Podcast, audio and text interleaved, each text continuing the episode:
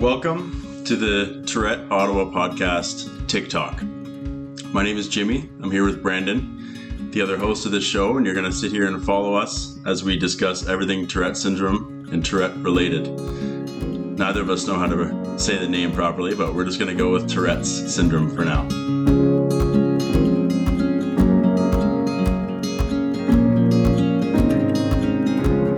Hello, Brandon. Hey Jimmy, how you doing? Pretty good. This is it's ex- been a good. It's been a good day. This is exciting, yeah. Episode one. So Episode one. stick with us, everyone. This is a uh, a brand new podcast, and the the reason that we started that we had the idea to start the podcast something like this is because Tourette syndrome is pretty heavily stigmatized and not talked about very much. And when it is talked about, I feel like it's talked about in a negative way, or um, it's used to for, as an insult almost, Right. right? I actually wanted to. I wrote something down. I didn't tell you about this, but I want to share it Okay. before uh, before we continue. It's a little blurb on Tourette, so bear with it. You ready? Ready? All right. Tourette syndrome is an unfortunate, strenuous, taxing, and humiliating syndrome that I wouldn't wish on anyone. But Tourette syndrome is also beautiful. It's a gift in a lot of ways. Tourette syndrome is a teacher. Tourette syndrome can be a joy. Tourette syndrome can be full of laughter. Tourette syndrome provides a filter for when I'm in an uncomfortable situation. Tourette syndrome is an icebreaker in a difficult conversation.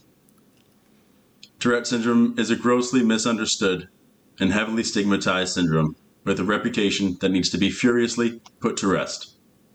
People with Tourette syndrome are people of character. They're individuals are, who are strong and resilient. People with Tourette syndrome are not victims nor burdens and a testament to the human condition and perseverance. They're a treasure. That's awesome. That sounds. That's uh. We could we could even dissect that if you want, and get into For sure. get into it a little bit about why you wrote. Well, I wrote things. it. I wrote it.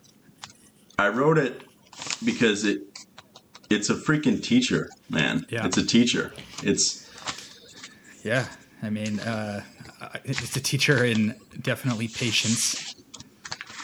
For sure in patience. Yeah, and patience for um, for the individual with it and everybody around them. Yeah. I, I think it's definitely and and you're right about it being uh, being funny sometimes.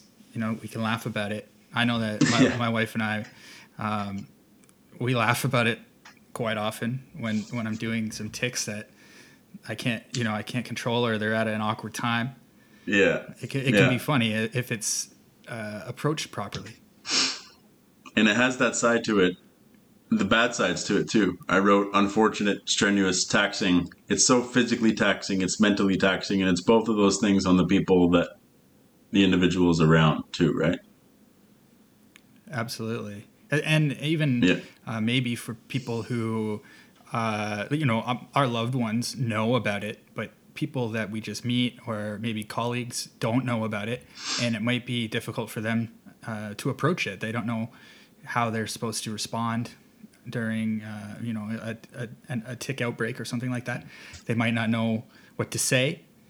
And then Yeah. that's where the icebreaker part comes in that you mentioned, because then you know, I take it upon myself to make a joke or to lighten the mood at least by acknowledging what's going on. One hundred percent, one hundred percent. It uh, it's actually saved me in a lot of interviews. Tourette's has. it saved me in a lot of interviews. I can think of one just last year for the job that I'm currently in, and uh, the interview was started off very awkward, and I just took the opportunity to say, "Hey, I'm not really nervous," even though I was nervous. I said, "I'm not really nervous. I just have Tourette's," and uh, I dove into that, and they liked it. I liked. I liked feeling. It feels empowering when you talk about it. That's what I've found too. Uh, you know, uh, we'll go into our stories, uh, individual stories later on.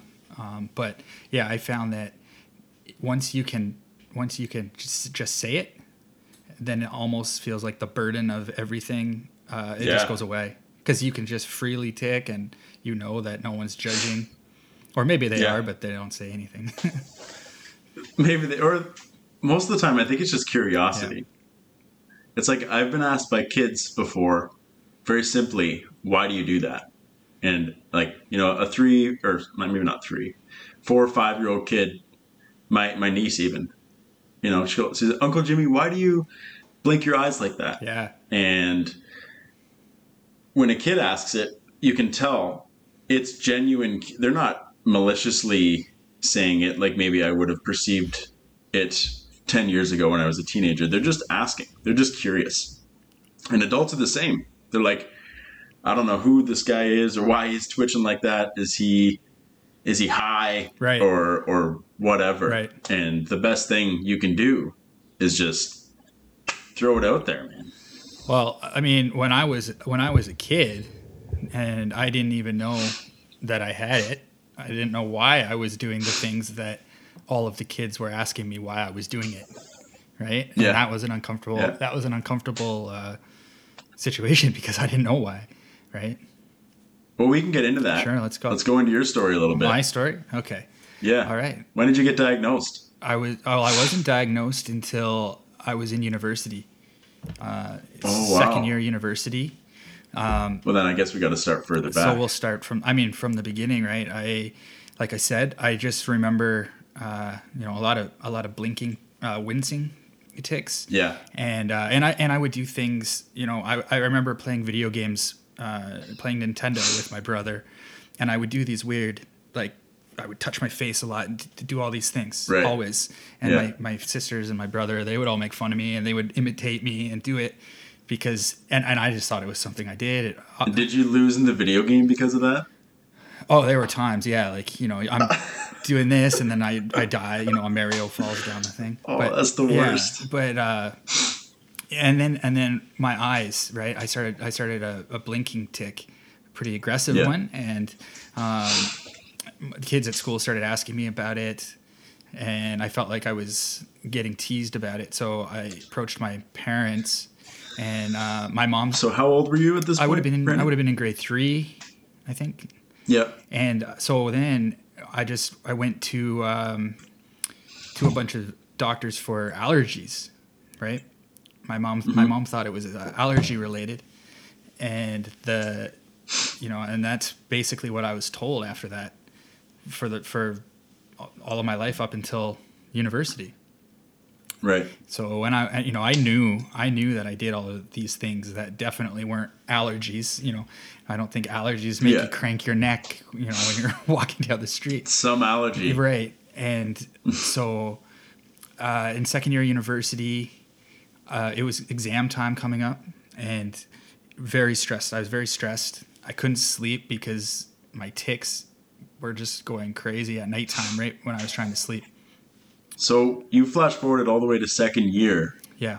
What was your high school like? I'm, with Tourette's? I mean, um, it was a lot of, you know, suppression. I, I, I would just try to hide my tics. No one really, um, no one really knew about it because I hid it pretty well.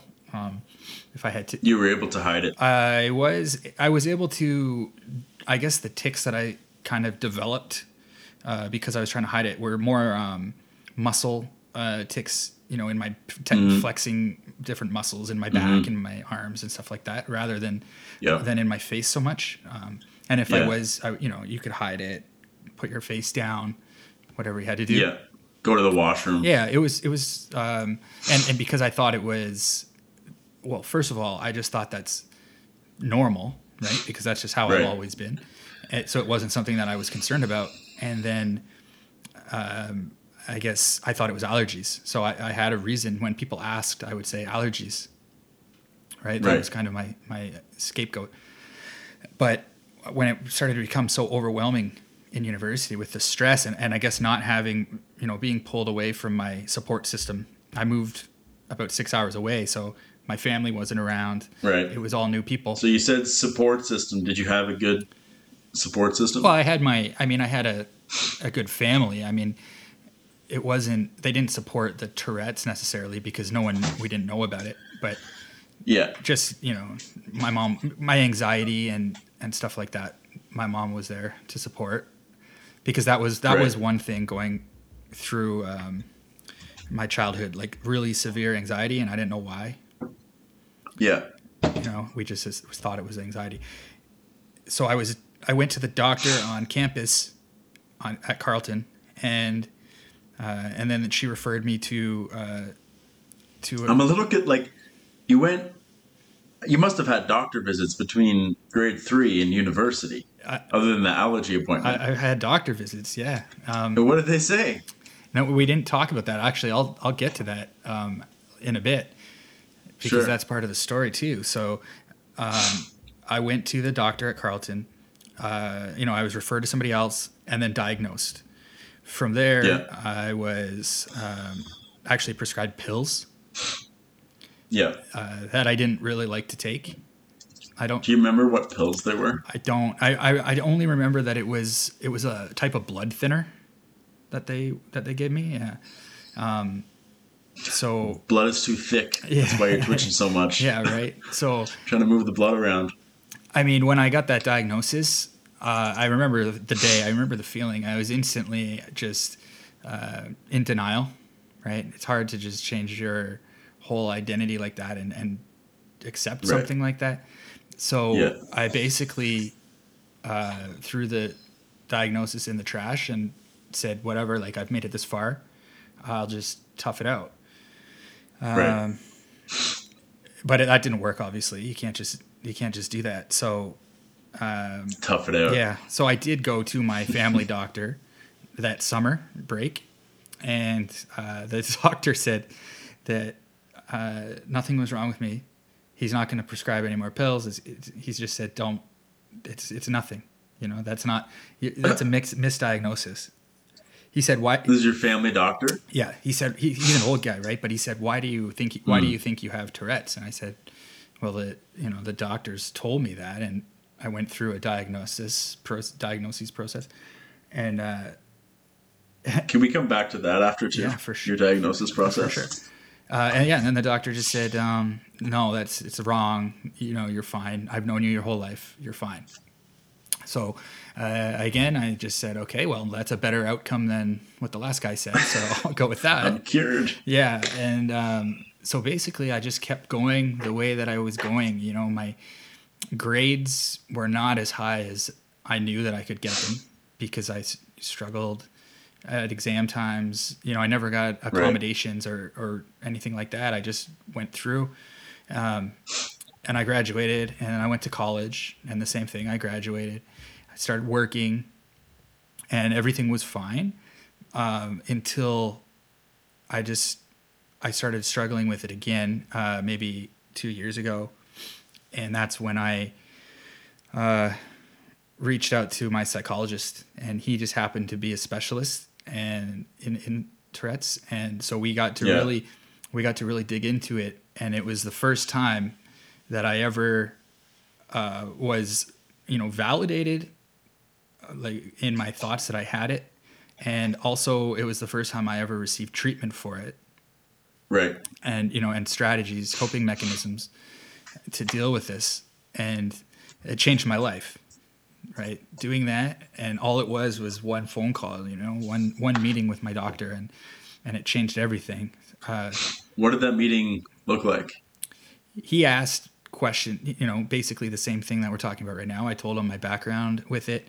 I told him what tics specifically i was experiencing and different um, you know different feelings i was having. And then he said well let's get into some you know some strategies some breathing techniques. He offered you know he said we could do um, we could do medication or we could do um, different techniques. And i wanted those. I don't want medication. So Yeah. we started to we started to just go through these and practice. And you know every week when i would see him we would practice and, and i would go home and practice and it, it just changed everything.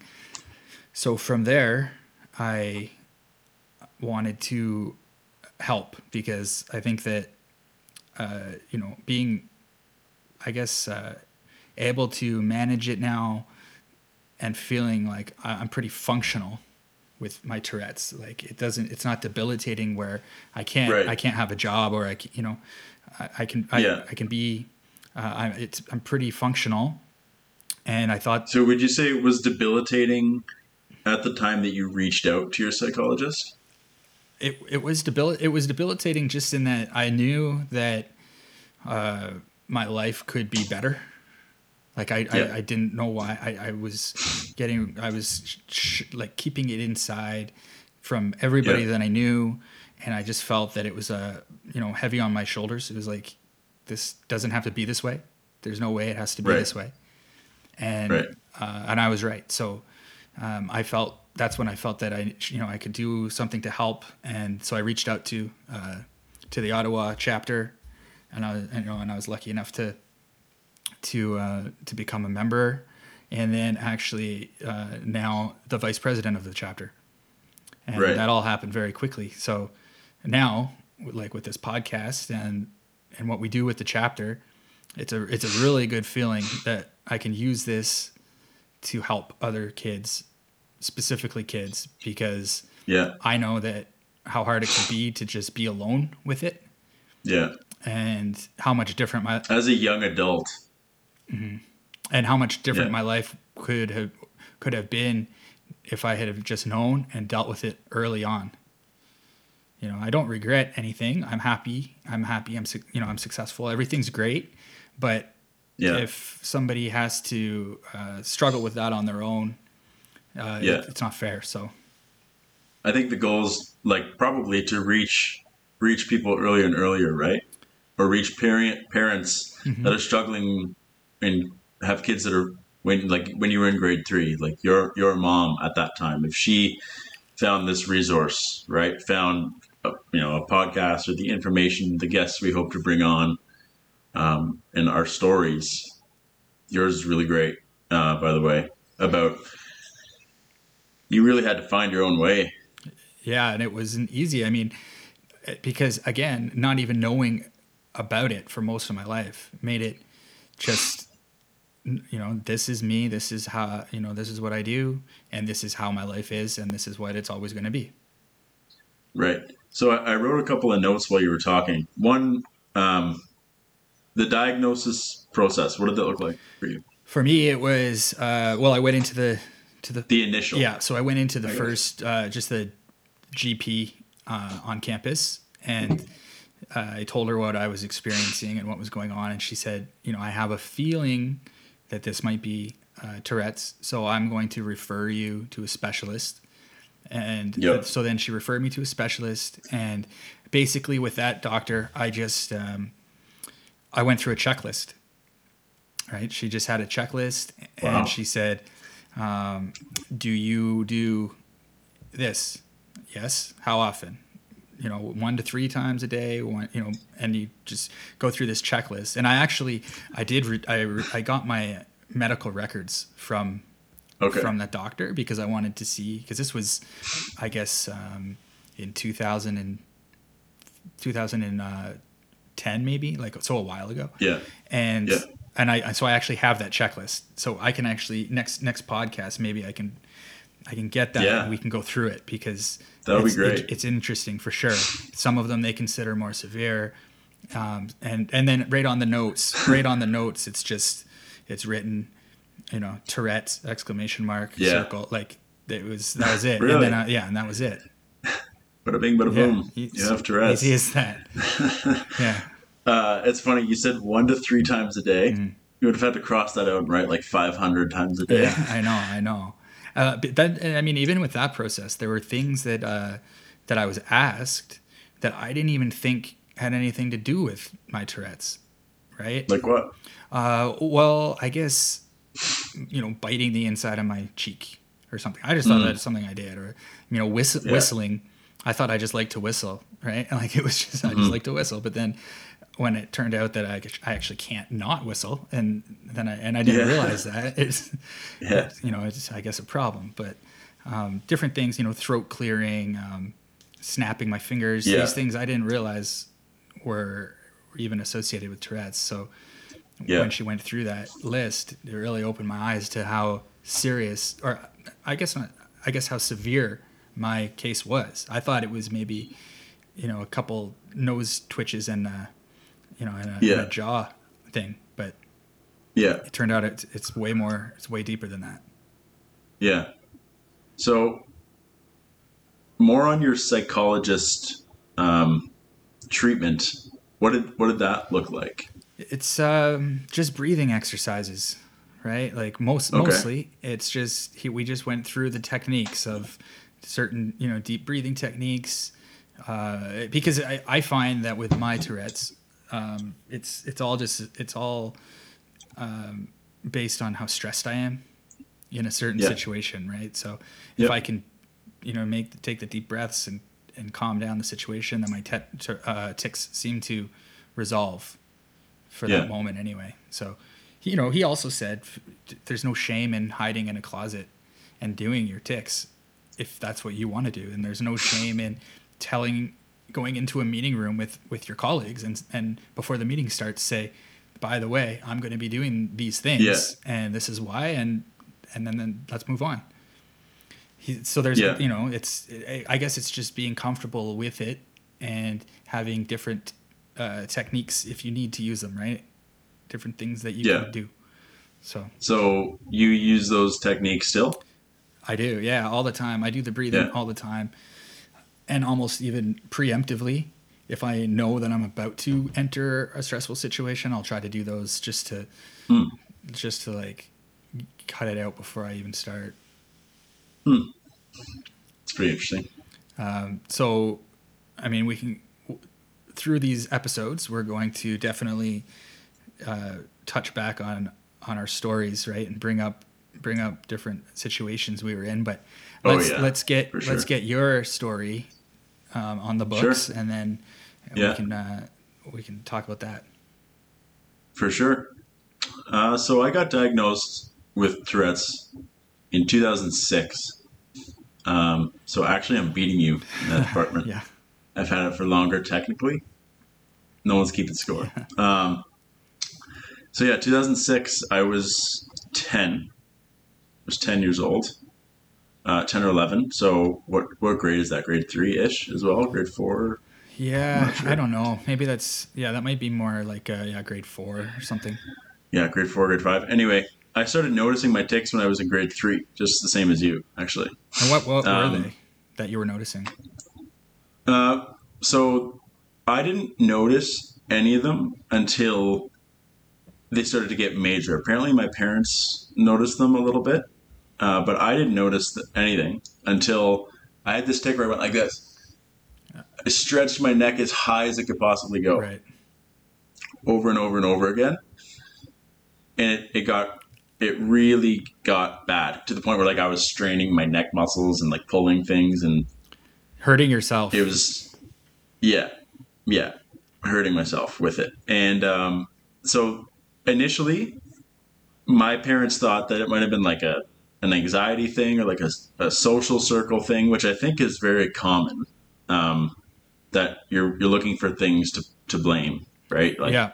nothing's wrong. It's an external factor. Allergies. Um, allergies, exactly.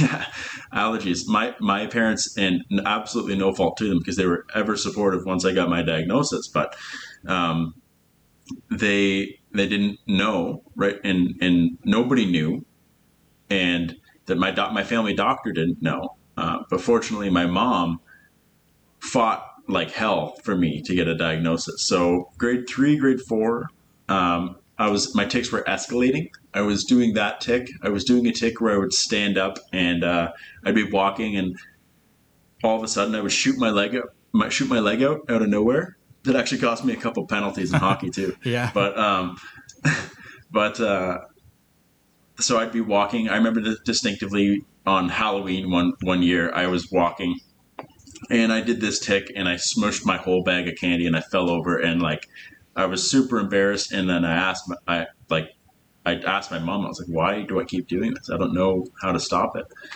And when you're anxious like that, it just gets worse and worse, right? Yeah, it's, just, it's Um, definitely a so- cycle like that.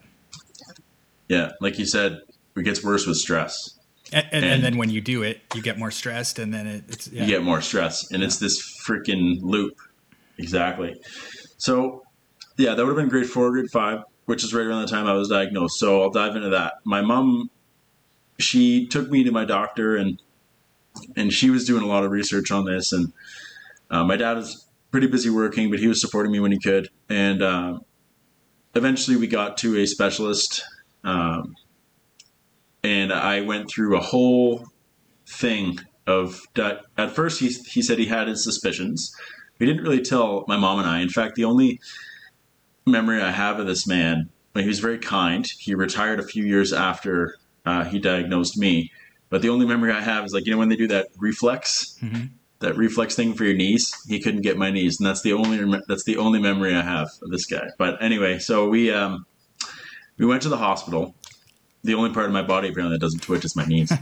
um, we went we went to the hospital, the CHEO, for weeks and weeks. Um, I saw a doctor there, but I, I saw a panel of specialists, and I was doing like aptitude tests.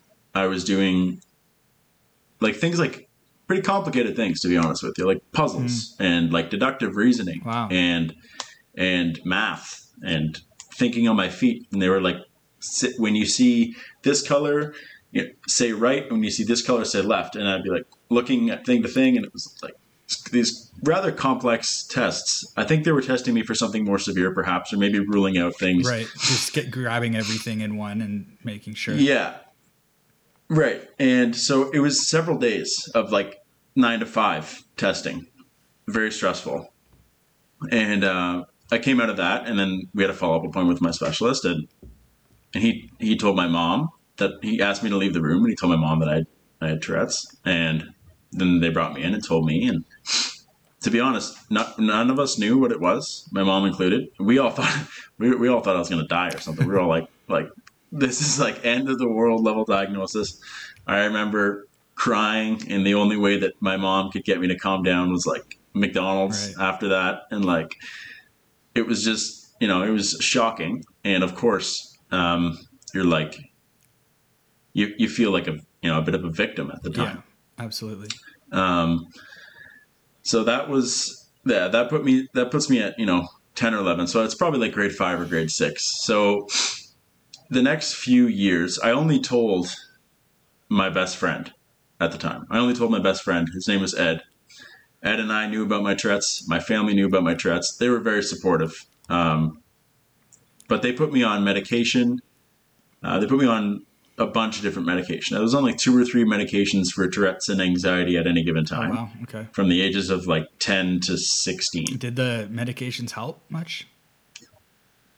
It seemed like they would have a temporary benefit. Um, but then I started sleeping way too much. So they, they would basically knock me out. That's what I found with mine I, too. It, I would sleep like 14 hours a day. Yeah. The side effects were almost worse than the tics. They were worse, and I, I didn't know. I, I thought I had to take medication. Mm-hmm. Right. And so did my family. We, we didn't know. I didn't think I had a choice. Um, if I had to do it again, uh, this is obviously just my opinion, but if I had to do it again, I would definitely not take the medication. I was a I was a a zombie. Like I was yep. so tired all the time, and you know, there's a lot of gaps in my learning that I've had to recover as an adult because of the time that I missed at school. I missed a lot of time at school. Uh, I was some of the side effects of depression, right? And I was very much depressed when I was younger mm-hmm. um, during that time. Anyway, so 10, 11, 12, all the way up to 16. Um, that was for sure. I think most people with Tourette's go through this. I socially, it was not a good situation because kids around me didn't know what it was, and I wasn't comfortable enough in my own skin to tell them what it was, and that just makes everything worse. Like we've talked right. about, right? So right. I have lots of memories of bullying and and lots of great memories too. I played sports all growing up, and that was one thing that really helped. Yeah, I found that um, too. Just activity in general. And so then, then it came to this point in my life. Actually, I, I remember writing at that time that I got diagnosed. I wrote into Tourette Ottawa chapter. Uh, I think it was the Ottawa Citizen or something had a competition or a drawing competition. I'll, I'll bring it to our next podcast as well. Uh, very, very rudimentary. anyway, stick figure level. Oh. And um, and um, the the picture was a picture of uh, a piece a piece of paper split in two. One side was rain, and one side was was sun, and I was in the middle. And it described pretty well how I felt at that time. It was like I felt like a normal kid. Everything was, you know, I loved everything everyone else loved. I was doing okay in school, but then I had this side that Shit. Basically- Sorry, now you got me doing that one. Oh yeah, see there you go. I catch it. I catch it too. Sorry. Um, no worries. Uh, yeah, so there, it just captured the, the two sides of, of Tourette's. Oh, I think I mean as as as basic as you described that picture to be, it seems like it's actually pretty deep. It's Mm-hmm. you know it's pretty thoughtful. It was insightful Mm-hmm. for sure for me at the time too. And um, um, Jill actually later gave that back to me Awesome. uh, two years ago, I think. That's very cool. So 12 years later. Um, and anyway, so things got really bad for me in high school. I started, I dropped out of, in grade 10, I dropped out of high Oh, school wow. um, for pretty much a year. Uh, that was due to Tourette's, and, and I missed so much school at the time. I missed like 200 days of, of which is like basically the whole school year. Um, and they basically said like, you know, we're not going to fail him, but he kind of you should consider going to an alternate program, which by the way turned out to be an amazing thing for me. Okay. Um, but when I turned when I turned seventeen, I had a pretty pivotal moment, a pretty pretty life changing moment with my Tourette's. I guess it was probably testosterone starts flowing into you, and and you bec- you feel like you've got to become a little bit more of a man, and um, and I just felt this urge to just not care what people thought about my Tourette's. I still didn't tell anybody about my Tourette's at this point. Um, and so what happened is I started I started exercising and I started realizing there's things that I can do proactively. Like I would research Tourette's and go on forums and things like that. And there's things that I can do, kind of like how you were talking about with the breathing. I would do some breathing exercises, some really deep breathing exercises. I would work out and do physical activity. I would eat better. And those things initially got me a lot more confidence and they got me, granted me the ability to talk about it with people. And ever since then, I tell everybody about my Tourette's. I, I tell everybody, even if they don't ask. I like, I'm just trying, I try and tell everybody because it's for so long, it was a plague in my life, right? It was like this, this cloud. I'm sure you can, Yeah. can relate to how that feels Absolutely. it was it was a cloud and i didn't know what to do with it and so my way of of combating it was preemptively basically getting it out of the way with people in my social interactions and saying i have tourette's. It is what it is. I i sniffle i make a lot of funny faces and noises and i i can't do anything about it. I'm not i'm perfectly everything's good to go. I'm normal. It's just i have these things and it is what it is. And just kind of say it like it is. It's it's really it doesn't impact me negatively whatsoever, other than, you know, I don't know. It just, it doesn't impact me negatively anymore. Actually, The only thing Um, about it really that um, impacts negatively is the stigma, because The it's stigma. about you know being scared to show people, and that causes the anxiety and the stress, and uh, that's the problem.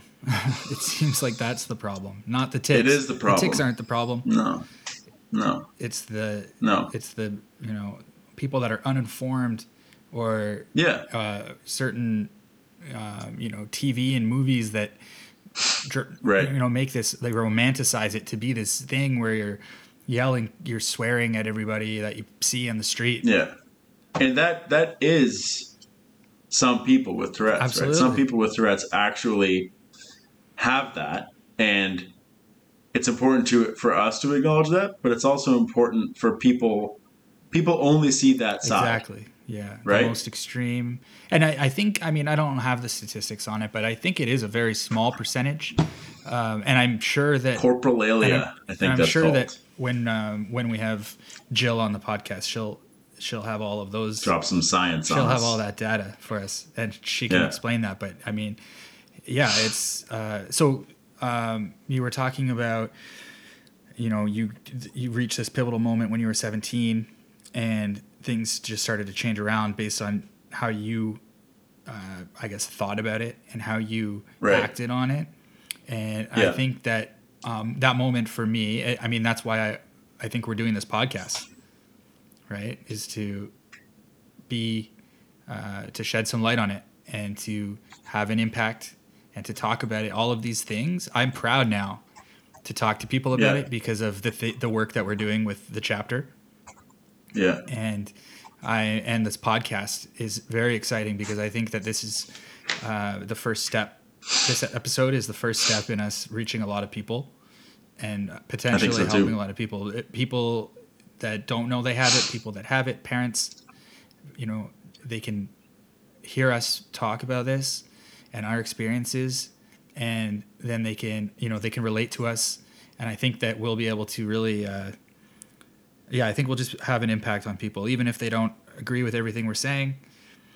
Uh, I think they'll at least be interested in what we're saying. So you called it uh, a moment, and you said that moment is the reason why why we're here. And I think one thing that we are doing by doing this podcast and by talking about it is encouraging those those moments. And I think those moments, what they are, is it's, you're stepping into your own shoes, and you're kind of like you're taking the wheel. You know what I mean? You're you're saying, okay, I have this it is me. I am it. Um, it doesn't define me, but it's a big part of me, and it's not going to get in my way anymore. That's right. It's empowerment. It's empowerment. That's the point. And because, yeah, like we were saying, the tics. I mean, we're we're we're only speaking from our perspective, right, and our our Right. experience with it. And I Yep. think it is important to note that, right, we're not specialists, we're not experts. We're just No. two guys that struggled with Tourette's, and Tell you what, we're experts in experience, that's right. though. Yeah, that's right. Um, I've, I've got a lot of tics under my belt. Right. Um, but I mean, when I say things like that, uh, you know, it's it's the tics aren't the problem. The stigma is. Maybe for some people, uh, they experience it different, and the tics are are a huge problem. Like when you were saying that you know you would injure yourself, and I do too. I Yeah. bite my fingernails until they bleed, and I can't stop. Right. And these are those things are problems. and and those are definitely problems, but they're not the problem. right. The problem is that people don't not it's not even people the problem is that people with tourette's people without tourette's there are people with tourette's that add to the stigma because they don't talk about it Right. by by not talking about it you're not doing anybody any favors you have to be open with it you can't expect people to understand it if you don't talk about it Right. And I think that uh, that's actually. Uh, thanks for telling your story, by the way. That was uh, Yeah. yeah, that was a very uh, touching story. I, that like that's rough. You know what I mean? You went through pretty rough times with it in your childhood. yeah And I, now think, I think most people with tourette's have a battle with in their childhood right Uh, Yeah, an identity battle. Uh, you know, a battle with tics, a battle with bullying, all sorts of things. yeah But I think that this is a good time. Then maybe if you want to, um, you know, change the angle a little bit, and let's try to describe what it is to have Tourette's, right? like let's let's Yeah. make it a little bit lighter here, and Mhm. um, and we can get into the fun stuff, the the tics. sure Yeah. okay what do you want to know Uh, well, I want to know what what your um, what your favorite tic is. What my favorite tic Yeah. is The one, and, and by favorite, I, I mean maybe the one that uh, maybe you've had the longest, you have you know I feel like I have like almost a relationship with some of my tics. Like they're just the ones right that stay. He's back again. Right. Um, but also, For me- you know, the one that's the most relieving, like the the one that you just l- love to do the feeling of it. Yeah. Yeah. Which is hilarious to even say, Yeah. by yeah. the way. Because I've never even acknowledged that like it's a great feeling sometimes when you can just I I haven't I haven't held in my tics for years. But when I stopped holding all of my tics in, it's like a huge relief. You know what I mean? I mean, I still hold some in, but they're very manageable. And I guess what I mean is I, I tic pretty openly and freely now. Um, the, the one that has been with me the longest has been this, The sniffle. just like that. A really hard, aggressive sniffle. Right. And I will do it. I've probably done it a thousand times a day, every day since I was 10. Mhm. That's probably safe to say. So permanently, people are like, "Oh, this guy just has allergies. It's all good," Right. which is kind of nice. I, and I actually do have allergies, but when I have allergies, it's a traumatically, dramatically, sorry, different sniffle because I'm all clogged up. So it's like, it sounds, it sounds not Right. good. Um, but you know, that has been the one that has been the absolute longest, been with me the absolute longest, and throughout my life, it's been the the best. You know this the feeling that when you're holding in tics, it's like this, uh, like a like a pressure from your soul, almost just like weighing down on you. That has been the most relieving tic. If I have a tic attack nowadays, uh, it's most likely with that, or it's with heavy blinks, and and I will have I will do that as many times as I need to, which sometimes is five, sometimes it's fifty, and it'll go away, or it'll feel better. Yeah. Um, but for me, it is that big sniffle and the and the blink that have been with me since day one. Uh, they'll probably be there forever, and they're the most relieving. What about you? Oh, so for me, uh, um, I mean, so the one that I've had the longest, right, was my the blinking too, really heavy wincing, um, because that's I guess what I first started noticing as a kid. So that would be the one that's there the longest, and similarly, that's the most relieving one. When I do it, it just Right. it feels good. um, it's hard to explain. It's you know, it's almost like it's like relaxing, right? Um, but Yeah. my favorite one is this. Uh, I'm not even going to do it right now because it's uh, it's a throat clearing, right? Okay. And uh, I'm like Yeah. I'm hiding, I'm holding it in right now because we're doing a podcast, and you So and, I, and it's, by it the can, it So can be so loud, and that's the why it's my favorite because there could be a room, you know, full of people. Now I got to do it, Yeah, uh, but there could be a room full of people. And I can just do it so loudly, and everyone just turns and looks, and it's, and it's just like, go, Yeah. you know, that's it's like you it's like you have something grand to say. yeah, yeah, and then it's it's anticlimactic because all of a sudden Yeah. I'm just like, no, go back about your business. but um, but that's my favorite one. Um, and uh, so what what's your uh, what's the, the one that you either hate the most or is the most debilitating, if if any are? Okay, so I don't get this as much as I used to get it, but I used to do this with my arm and my head really la- really uh, aggressively almost so it feels like I'm pulling my arm away from my shoulder and I'm trying to like pull my head all the way down. And I would do that as much as I do sniffles now. Like um so I would do that thousands of times a day and I caused some permanent I think nerve damage in my arm um, because on and off, I've for years I've had like a a numbness or like a every now and again in my arm, and I used to feel it when I would do that tic. I would feel like a sharp nerve pain. It would make me want to do it more. Yeah, that's one thing we can touch on. One is whenever Tourette's, I find at least, whenever you can correct me if I'm wrong here, but whenever I feel pain, my Tourette's wants to like confirm the pain over and over and over again with a tic. This tic right here. The tic where I am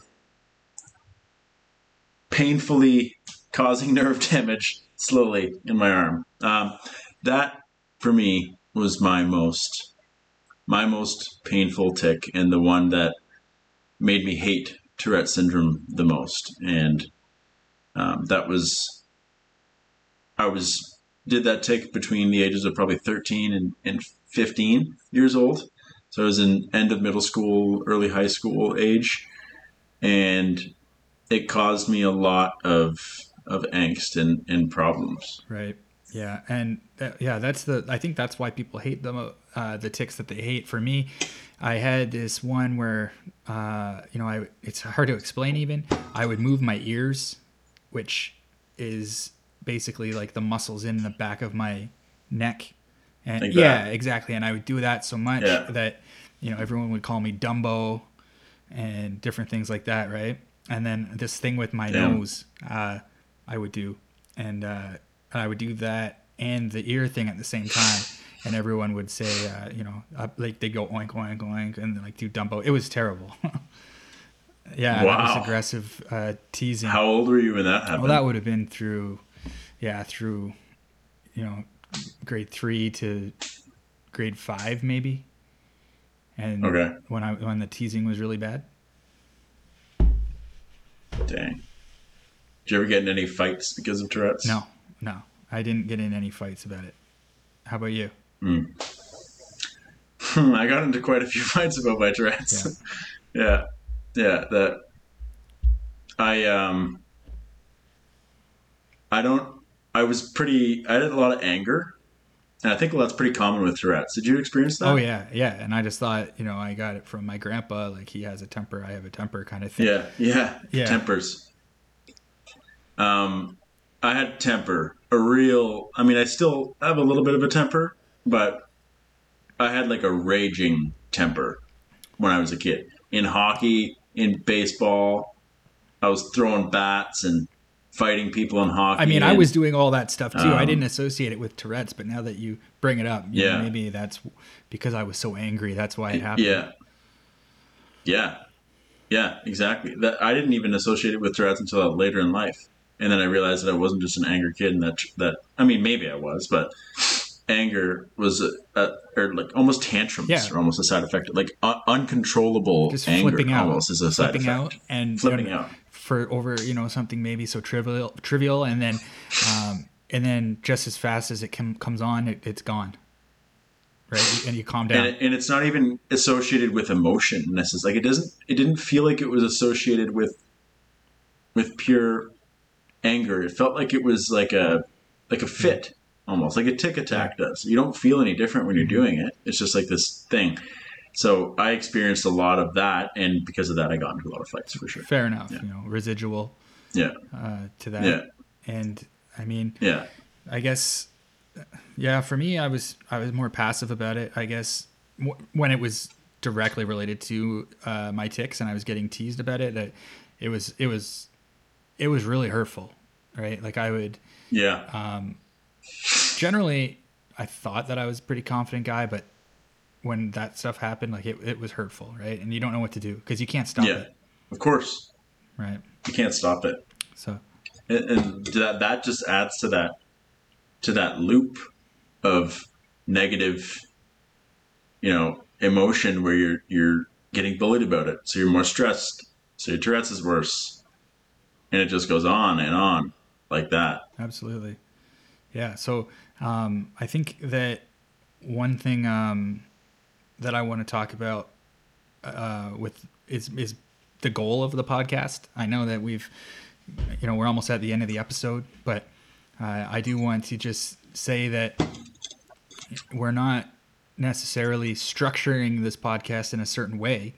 We want it to just be open discussions, and uh, you know, hopefully we can we can laugh at some things. We can right we For can, sure. uh, make light of Yeah. some things. We want to be taken seriously, but as you said at the beginning, it with your um, with what you wrote, there is some humor into it. Uh, we can find some humor in it, and uh, just as much as we can find misery in it. yeah and it's all about what you choose to how you choose to perceive it you're not as far as i'm concerned how I view it is that you're not a victim of Tourette's. That's just a mindset of it. If you It's the mindset of treat it. yourself like one, then that's how you'll feel. People will let you be the victim if you want, uh, but you just can't. You can't afford to be the victim because you're not different than anybody in the world. I mean, you are. You have a little bit of a, a tic or a lot of bit of a tic, and that is what it is. But I don't want to see people holding themselves back. That was a large part of me, you know, my wanting to do this podcast and, and, and wanting to talk about it with people or wanting to speak to, to people at schools and that kind of thing is because when I see people shy, living shy of their potential as people because of their Tourette's, that's just devastating. That's the worst. And that does that's not need to part. happen. That's the worst thing to see. Um, and that's and seeing parents not knowing why this is happening to their kids. You know, why is this? Why are they not um, able to reach their potential, or why do they not want to? Yeah, why are they t- like? T- I'll, I'll be just a sidebar here, and and this is no, this is not saying anything poorly about about the way I was raised or anything like that. But you know, there there was uh, my my father. My father he tried to pay me to stop ticking when I was like eleven. Yeah, He tried to pay me, and and and you know he probably thought I was doing it for attention, um, and that I hold no negative um, feeling towards that nowadays. It was just ignorance, is what it was, and and you don't know what your child's doing. So I don't have a child. You have children, so you, you would be a much better um, you much better to speak to this. But I'm assuming, uh, and from what I can see, I've spoke to a lot of dads who have kids with Tourette's. Um, and I think there's people at the chapter that will agree with me on this too. Um, and I'm sure you will. Dads can be some of the worst to their to their kids with Tourette's because they're like, "Oh, not my son." You know, it's this it's denial this, aspect to it for sure Denial. and uh, and then like you said just an ignorance to it too if you don't know anything about tourette's i mean we know what we know about it because well we've lived it but also because we've done extensive research on it and you know we've we are in this world and this community Right. where we talk about it a lot and we listen to other people's stories a lot um, and their experiences but a lot of people that don't even know why their kid is doing that like we talked about earlier you and me both had that experience where Yeah. you know that's not going to be the first thing that a parent thinks oh that's definitely something that tourette's because of the tics they don't even Yeah. know what that is right yeah, uh, because they think that they may think that it's only if your kid is swearing and you know flipping out Yeah. and th- right and these things Yeah. that's the problem that's why we got to normalize it a little bit we got to destigmatize Yeah. this and we got to it's going to be a household we, name. yeah we, i mean For the we right just want to uh, talk about it and and let it be talked about right? So we want to have some guests on this podcast. We'll have uh, we'll have people with experience um, living with tourette's. We'll have uh, experts. Um, we'll have parents. We'll have hopefully uh, jill the president of the ottawa chapter or the the uh, the uh, she was the president of the Ottawa chapter. Um, we'll have her on the podcast hopefully, and She's like the the OG Tourette yeah, advocate. yeah, she's been she's Jill been is. uh, she's helped out so many people with Tourette's, and uh, I think just tying it all in too, like, you know, I of course I derailed you when you said that we were what the, what what the podcast was about, but it's it's about this. It's about what we're doing, which is having a, a freaking normal conversation about a syndrome that's horrible and has affected you know one in a hundred people. That's one uh, one of the things that we say is, and it's true. It's it affects a, one in a hundred people have Tourette syndrome, and and that's and the problem is that if one in a hundred people have it, um, then we're being extremely underrepresented. yeah. Because there's No. not that many people that come forward No. and and I'd say one in a hundred people it. have it, and probably one in a thousand people tell people that they have it, and one in ten thousand people know, that, they, have it. and like it's like no one. Yeah. So yeah, I mean, I think that uh, I think that this is this is the start to something really great here that we have that we that we're that we're doing, and um, we're just gonna keep on pumping out these episodes. We'll talk about anything. So I think uh, this is a good time to let everybody know that um, you know th- that we do have an email address that you can reach out to um, with questions. Uh, we'll call it uh, it's Tic Talk questions at gmail.com. If you have any questions, you want us to talk about something specific on the next on the next Yeah. episode, What's the email again? just send an email. It's Tic Talk questions at gmail.com. Right? So that's uh, definitely uh, somewhere that anyone can write in and let us know what they think about what we're doing. If they want us to and we'll put that email. We'll put that email in the in the notes too. Absolutely. If someone's offended by anything we say or they think that we're completely wrong, send us a, an email Yeah. and we'll read it on the show. We'll Maybe we'll have it. them on.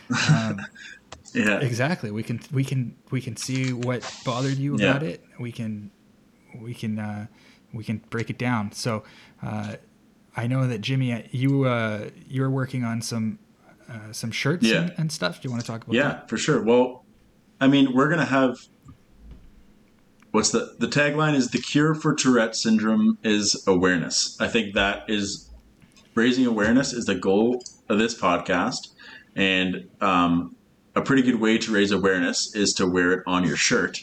And we're gonna get shirts. Um, we will link those in the in the description of this as well. That say the cure for Tourette syndrome is awareness. It's going to have a big T, and it says basically one in 100 Canadians have Tourette syndrome. And it starts with Canadians, but it can be anybody. We could put people in the world have Tourette syndrome. One in 100 people in the world have Tourette syndrome. Um, and our message is, is very simple, and we just want to get the word out there. Create a community for people with Tourette syndrome. Absolutely. And so this podcast is one way that we're doing that. We also, as we mentioned, we uh, work with the Ottawa chapter of Tourette's Canada, and uh, where we do fundraisers, we have um, support groups, meetings. Anyone's welcome. Uh, we do those often. If you just want to check out that website, uh, that's you can go to tourettecanada.ca and then so. select the Ottawa Yeah. chapter.